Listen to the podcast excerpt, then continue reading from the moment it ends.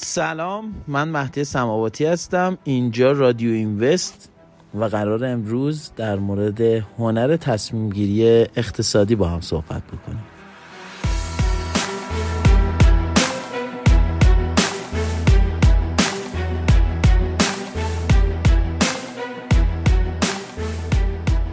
پادکست دوممون رو می‌خوام با ذکر دو تا سوال و خواهش از شما برای که به این دو تا سوال پاسخ بدید شروع کنم. فکر بکنید و لطفا اولین پاسخی به ذهنتون می‌رسه رو با ما به اشتراک بگذارید. اولین تصمیم زندگی که یادتون میاد چی بوده؟ و آخرین تصمیمی که گرفتین چی بوده؟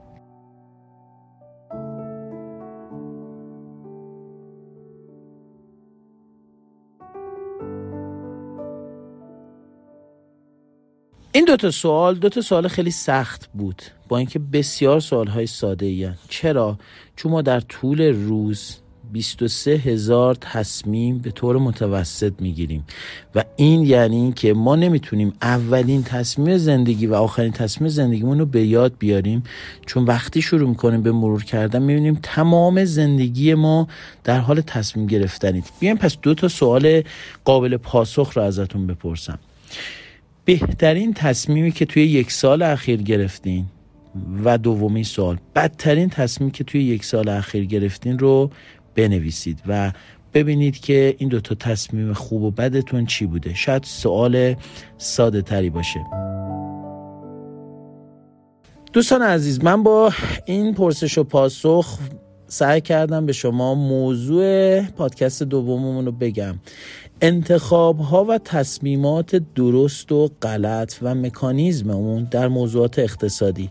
توی زندگی اقتصادی همه ما تصمیمات زیادی اتفاق میفته این تصمیمات شامل تصمیم های ما برای زندگی اقتصادیمون برای زندگی عاطفیمون و برای سایر موضوعاتی است که در طول روز تصمیم گیری می‌کنیم. خیلی از این تصمیم ها رو میشه گفت تصمیم مهم. خیلی از این تصمیمات یه تصمیم عادی هن. آنچه که مهمه چیه؟ کیفیت سیستم تصمیم گیری ماست. امروز می‌خوام راجع به کیفیت سیستم تصمیم گیری باتون صحبت بکنم.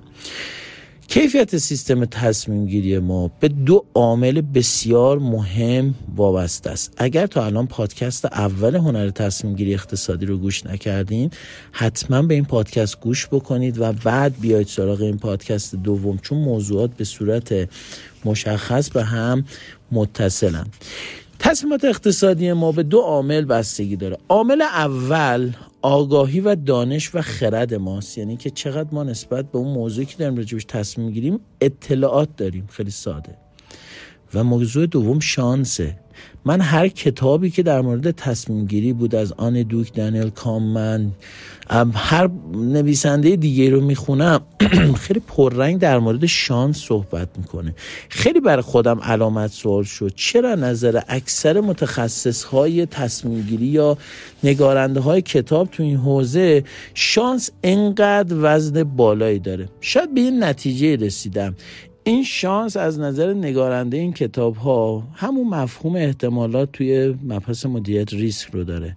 یعنی چی؟ یعنی ما میایم توی زندگیمون جزئیات رو می‌ذاریم کنار و روی کلیات یه سری سناریو میچینیم یه سری مسیر اصلی میچینیم. میگیم آقا احتمال این مسیر احتمال اینکه دلار رشد بکنه چقدر؟ احتمال اینکه دلار افت بکنه چقدر توی دنیای سرمایه گذاری و ترید احتمال اینکه یک دارایی رشد قیمت داشته باشه چقدر کاهش قیمت داشته باشه چقدره؟ و ما به این احتمالات وزن میدیم و اون احتمالی که وزن بیشتری داره رو انتخاب می‌کنیم. شاید اون وزنی که ما به این انتخاب ها میدیم رو نویسنده های کتاب های تصمیم گیری بهش میگن. اطلاعات و اینکه اون اطلاعات ما به نتیجه مطلوب برسه رو اسمشو می‌ذارن شانس. هر چی اسمشو بذاریم مهم نیست. مهم یه چیز دیگه است. مهم اینه که ما در تصمیم گیری هامون همیشه با قضاوت هامون سر کله می‌زنیم. یعنی قضاوت هایی که به موضوعات و در واقع محیط اطرافمون داریم. واسه همین امروز اولین بحثی که می‌خوام در مورد کیفیت تصمیم گیری و تصمیم خوب و بد بگم موضوعی است به اسم قضاوت های انسان در مورد موضوعات.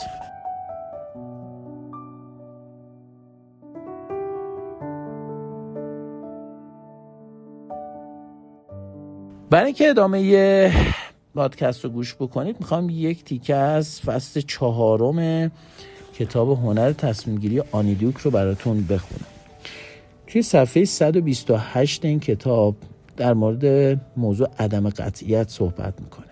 عدم قطعیت رو ما توی ریسک داریم دیگه و در تصمیمات اقتصادی همیشه با این عدم قطعیت ها مواجهیم. آنیدوک میگه عدم قطعیت به دو شکل در فرایند تصمیم گیری مداخله می کند اطلاعات ناقص و شانس. اطلاعات ناقص قبل از تصمیم گیری مداخله می کند شانس بعد از تصمیم گیری. اما قبل از رسیدن به نتیجه مداخله می‌کنه. پس ببینید چقدر موضوع جذابه. یعنی شما یه سری باورها داری یه سری اعتقادات داری یه سری نگاه داری. مثلا اینکه آقا تو ایران تا حالا مسکن رشد افت قیمت نداشته. مثلا یه اعتقاد داری که طلا یک دارایی بسیار کم ریسکه. مثلا این اعتقاد داری که آقا بورس در ایران یک بازار بسیار بده چون پر دخالت توسط دولت. این اطلاعات و باورها خب نتیجهش میشه تصمیم. شما تصمیم می‌گیری همه داره تو ببری طلا بخری بری ملک بخری. تو بازار سهام باشی یا نباشی یا از تحت تاثیر محیط و تبلیغات و اطلاعات ناقص شما تصمیم می‌گیری که بیای تو بازاری مثل بازار فارکس من می‌خوام یه ذره ملموستر بشه این پادکستمون. با این اطلاعات ناقص شما باورهات به یک تصمیم رسید و این تصمیمه چون تصمیمیه که بر اساس اطلاعات کامل نیست نتیجه خوبی هم قاعدتا نباید داشته باشه. اما اینجا ببینید عامل مداخله گری به اسم شانس وارد میشه. ماها گاهن نه. و اکثرا تحلیل هامون تحلیل های درستی نیست. بالای هفتاد درصد از موفقیت ها شانس اینو آنیدوک میگه. و اینجاست که خیلی از تصمیمات اشتباهی ما شانس میاریم و به نتیجه خوب می‌رسه. اما ما انسانیم دوست داریم هر اتفاقی که میفته رو به اسم خودمون بنویسیم و بگیم ماها خیلی آدم های توامندی هستیم. پس به جای که بپذیریم این موضوع شانسه میریم به این سمت که ما چقدر آدم متخصصی هستیم. پس به این نکته توجه کنیم من ادامه کتاب آنیدوک رو می‌خونم صفحه 128 مطلب خیلی جذابه. در مورد شانس. آنیدوک میگه شانس بر اساس تعریفش چیزی است که شما کاری برایش نمی‌توانید بکنید. اصطلاح شانست رو خودت بساز یک تفکر خوشبینانه یا یک درک ضعیف از شانس است.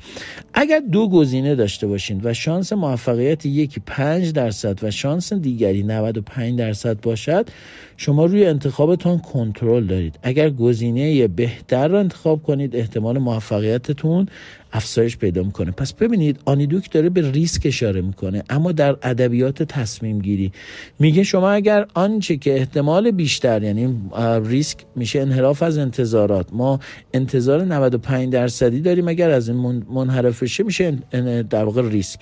پس داره میگه اگه شما بخوای یک تصمیم پر ریسک بگیری مجبوری تصمیم بگیری که شانس موفقیت کمی داره.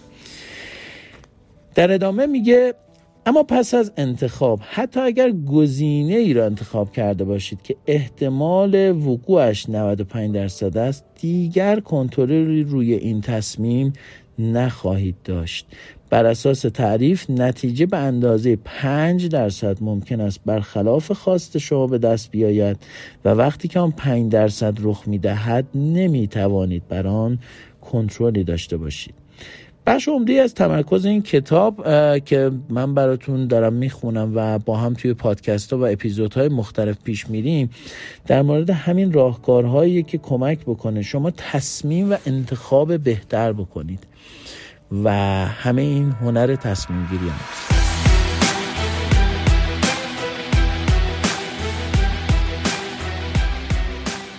خب دوستان رسیدیم به این نکته که تصمیم گیری های ما بخش عمده از نتایجش وابسته به شانسه شانس رو هم تعریف کردیم گفتیم شانس چیزیه که خارج از هیته اختیارات ماست سوالای اول خاطرتون نره حتما پاسخ بدین. بهترین و بدترین تصمیم اقتصادی که توی یک سال اخیر گرفتین چیا بوده و چرا؟ این چراییش رو حتما برای خودتون در واقع تشریح بکنید. می‌خوام در ادامه بحثم به قدرت شانس در تصمیمات اقتصادی اشاره بکنم. ماها یه سری انسانهای عادی هستیم. اینو ریچارد تالر میگه و میگه ما نباید منتظر باشیم که یک انتظار عجیب غریب برای خودمون از خودمون ایجاد بکنیم. ما یه سری انسانهای عادی هستیم. انسانهای عادی خطا می‌کنن انسانهای عادی عصبانی میشن و انسانهای عادی توان این رو دارن که همه اینها رو مدیریت بکنن و موفق بشن. یه نکته خیلی مهم می‌خوام بهتون بگم. ماها برای اینکه تصمیم گیری بهتری بکنیم دو راه بیشتر نداریم. بخوانیم بپرسیم. بخوانیم. منظورم فقط خوندن کتاب یا مطلب نیست. می‌تونیم ویدیو آموزشی ببینیم. حالا این اصطلاح بخوانیم یعنی مطالعه داشته باشیم و در واقع اطلاعات به دست بیاریم و سوال بپرسیم. اگه سوال نکنیم هرگز به جواب نمی‌رسیم. من دوباره می‌خوام یه فلشبک بزنم به کتاب هنر تصمیم گیری آنی دوک.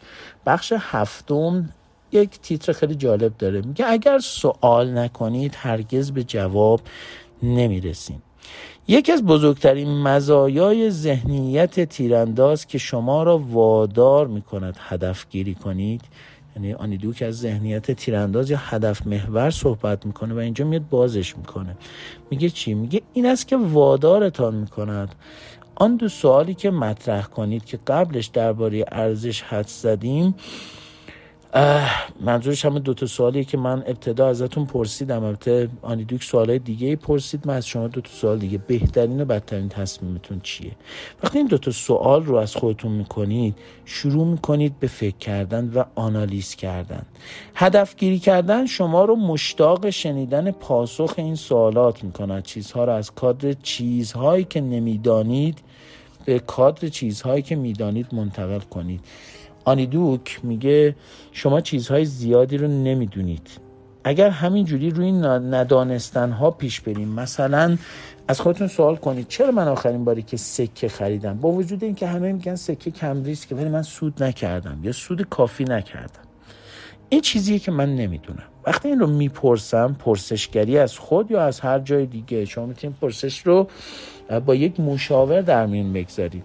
در پاسخ به این پرسه شما میشینید و به فکر وادار میشید. میشینید و حلاجی می‌کنید. میشینید و آنالیز می‌کنید و به چیزهایی که می‌دانید می‌رسید. مثلا دلیل اینکه من سکه بهار آزادی خریدم و ضرر کردم چی بود؟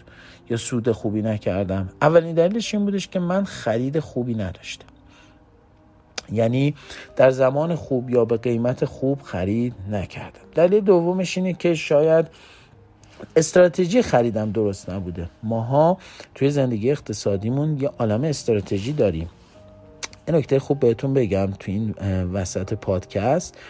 توی page اینستاگرام رادیو اینوست ما پادکست های رادیو اینوست رو با موضوع هنر تصمیم گیری داریم پیش می‌بریم در اپیزود تصمیم گیری اقتصادی. به موازاتش توی page اینستاگرام ما با آدرس رادیو underline اینوست ما داریم در مورد استراتژی های سرمایه گذاری صحبت می‌کنیم. دوست داشتین این page رو که خصوصی هست follow کنید و این دوره آموزشی بسیار متفاوت رو ببینید که در مورد طراحی استراتژی های سرمایه گذاری هستش. برگردیم به موضوع خودمون. پس ماها به روش اطلاعات یعنی جمع کردن اطلاعات و پرسشگری می‌تونیم به نقاط تاریک ذهنمون غالب بشیم. همه شما نه ولی اکثر شما که من باتون صحبت می‌کنم خیلی کمتر از گذشته مطالعه می‌کنید. دلیل به خاطر درگیر شدن به فضای مجازی. خیلی از افراد الان مرجعیت تصمیم گیریشون شده شبکه های اجتماعی و این یک اطلاعات ناقص و یک تصمیم قطعا بده. اگر تا الان بدیش رو حس نکردید چون شانس آوردید. به اون مدل فکر کنید اطلاعات ناقص منجر میشه به یک تصمیم ناقص اما ممکنه شانس نذاره شما ببازید. پس من باید بدونم. دارم در یک جامعه اقتصادی زندگی می‌کنم که تصمیم گیری اقتصادی هر روز تو اون داره سختتر میشه. برگردیم به سوالمون. چرا من سکه خریدم و سود کافی نکردم؟ روش خرید من درست نبود. من هرچی پول داشتم رفتم یه جا همه رو توی یه قیمت سکه خریدم و هیچ جایی واسه این که اگر احتمال من من تحلیل کردم که آقا به احتمال زیاد بازار طلا یا سکه دچار ریزش میشه. این احتمال بهش وزن ندادن. یا وزن کمی دادم این اطلاعات ناقص. تصمیم خوبی نگرفتم. پس توی تفکر اقتصادی درست و تصمیم گیری اقتصادی درست شما همیشه باید سناریویی فکر کنید و حتما برای هر سناریو وزن قائل بشید. مثلا من امروز می‌خوام سکه بخرم. یه سناریو وجود داره. سکه از اینجا رشد کنه. سناریو دوم سکه از اینجا افت بکنه. اگر من به سناریو افت سکه وزن سی درصد میدم می‌تونم سی درصد از خرید سکم رو بذارم در قیمتهای پایینتر انجام بدم. اگر این اتفاق نیفتاد چی؟ اصلا مهم نیست. شما یک مدل ذهنی قابل تحلیل رو داشتید. یعنی می‌تونید بعدا بشینید چیزهایی که نمی‌دانید رو آنالیز بکنید و به چیزهایی که می‌دانید برسید. پس می‌خوام بهتون بگم اگر امروز ماها داریم در مورد تصمیم گیری اقتصادی صحبت می‌کنیم همه هدفمون یه چیزه. شما ته این موضوع به یک دستاورد برسید به اینکه بتونید از این به بعد تحلیل بهتری از تصمیمات خودتون داشته باشید و بتونید آنالیز بهتری از تصمیماتتون ارائه بدین. بسیار مهمه که ما توی زندگی اقتصادیمون بتونیم نتایج تصمیماتمون رو آنالیز بکنیم. مثلا حتی اگر یک سرمایه‌گذاری خوب انجام دادیم بشینیم آنالیز بکنیم آیا این سرمایه‌گذاری خوب همش نتیجه تصمیم درست منه؟ یا عامل شانس هم در اون دخالت داشته. دوستان عزیز واقع بینی در این موضوع به شدت بهتون توصیه میشه. چون اگر ما نتونیم به واقعیت هایی در قالب این تحلیل برسیم و فکر بکنیم ما خیلی تحلیلگر فوقلاده هستیم به زودی در یک موقعیت سرمایه گذاری آسیب و باخت جدی رو تجربه می‌کنیم. پس یه آدم اقتصادی عاقل حتما میپذیره که بیش از 70 درصد از موفقیت تصمیمات اقتصادیش وابسته به شانس شانس در درست تشخیص دادن تحلیل شانس در درست وضع دادن به سناریوها. پس ماها برای کارهای جزئی و دقیق آفریده نشدیم. این جمله که من خیلی دوستش دارم از نسیم نیکولاس طالب و بارها نقدش کردم. ماها برای کلیات آفریده شدیم و برنامه ریزی کلیات. من کافیه بدونم جهت سعودی طلا وزنش از جهت نزولی اون بیشتره. تا بتونم وزن تصمیم خریدم رو بیشتر بکنم.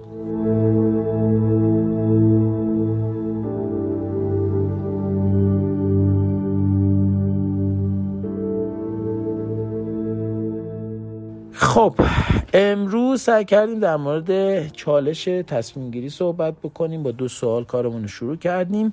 می‌خوایم بریم به جنبندی پادکست دوم از اپیزود تصمیم گیری اقتصادی. رادیو اینوست لطفا به دوستان خودتون هم معرفی بکنید. در پیج اینستاگرام ما دوره استراتژی های سرمایه گذاری به صورت رایگان در اختیارتون هست و در فضای پادکست ما با موضوعات اقتصادی و موضوعات بینشی در حوزه سرمایه گذاری با شما همراه خواهیم بود. اصطلاحاتی مثل معمولا اغلب به ندرت هیچ وقت نمی‌تونن به شما تصمیم خوب رو پیشنهاد بدن. شما از یه فرد می‌پرسین آقا مثلا تا حالا پیش اومده بازار مسکن افت کنه و پاسخ که دریافت کردین چیه؟ به ندرت همچین چیزی پیش اومده. این رو مشاور اقتصادی شما از چه جایی میگه؟ از آمار پنجاه سال اخیر مسکن در ایران صد سال اخیر مسکن در ایران. یه نکته خیلی مهم بهتون میگم. شنیدن کلمه های خامی مثل معمولا به ندرت اغلب خیلی بهتر از پاسخ های قطعی مثل هرگز امکان ندارد است یعنی چی؟ یعنی شما در مقابل افرادی که همه چیز رو مطلق می‌بینن باید به حرف اون آدم کمترین وضع رو بدید چون تنها چیزی که در آفرینش خدا قطعی است به نظر من مرگ انسانی که همه ما خواهیم مرد و هیچ چیز قطعی دیگه وجود نداره. پس شنیدن کلمه مثل امکان نداره مسکن تو ایران ریزش کنه. یک حرف بسیار خامه. و اگر ما به این هر وزن بالایی بدیم به احتمال خیلی زیاد درگیر موضوعات بسیار بسیار چالشی سرمایه گذاری خواهیم شد. و بدترین اتفاق می‌دونید چیه؟ اگر ما این فعل های قطعی رو به کار ببریم و یه اتفاقی بیفته ما سود کنیم. دیگه فکر نمی کنیم که این سود شانس بوده. فکر می کنیم ما یک تحلیلگر بسیار بسیار بسیار قابلیم. و این بزرگترین آفت در بازارهای مالیه که ما فکر بکنیم بسیار انسان پردانشی هستیم. دو سه تا مطلب پایانی رو بهتون میگم. توی زندگی اقتصادیمون ما با تصمیمات زیادی سر و کله می‌زنیم سر و به حال درگیرشون هستیم. می‌خوام به موضوع اولویت بندی اشاره بکنم. توی تصمیم گیری اقتصادی بهتره که اولویت بندی رو بلد باشیم. اولویت ها رو در یک درخت تصمیم گیری بیاریم و با کارهای اولویت دار و تصمیمات اولویت دارمون وضع بدیم. احتمالات همیشه مدل ذهنیمون باشه. هیچ چیز قطعی در دنیا وجود نداره. یادتون باشه هر چیزی به ذهن شما میاد الزاما تو دنیا اتفاق نمیفته اگر حرفی شما رو میرنجونه از دوستتون از یک تحلیلگر از یک مخاطب مشخص فکر نکنید این حرف قرار شما رو ناراحت کنه. هر کسی برخلاف شما حرف زد الزاما به معنی نیستش که شما حرفتون درست بوده و بعد از اون آدم برنجید. شاید خیلی از حرفهای رنج، رنجاور برای ما بعدا درس های بسیار آموزنده ای داشته باشه. می‌خوام بهتون بگم یاد بگیریم حرف های مخالف ذهنمون رو حرف های مخالف تحلیلمون رو بشنویم و به اونها وزن بدیم. ولی این وزن کم باشه. امروز در مورد تصمیم گیری صحبت کردیم و امیدوارم این پادکست برای شما پادکست مفیدی بوده باشه. جنس پادکست های رادیو اینوست پادکست های بینشی و نگرشی است یعنی ما قرار نیست توی این مجموعه پادکست ها بیایم و به سیگنال دهی یا کارهایی که متداول هست توی بازارهای مالی بپردازیم. من دارم سعی می‌کنم در مورد تصمیم گیری و مبانی قضاوتی انسان در محیط اقتصادی با شما صحبت بکنم. و اگر شما این پیغام و این پادکست ها رو دوست دارید حتما با دوستان خودتون به اشتراک بگذارید. رادیو اینوست یکی از برندهای گروه اقتصادی دیدبان ثروته که هدف اون آگاهی مردم در شرایط اقتصادی حال حاضر برای تصمیم گیری بهینه تره ممنون که با من همراه بودید.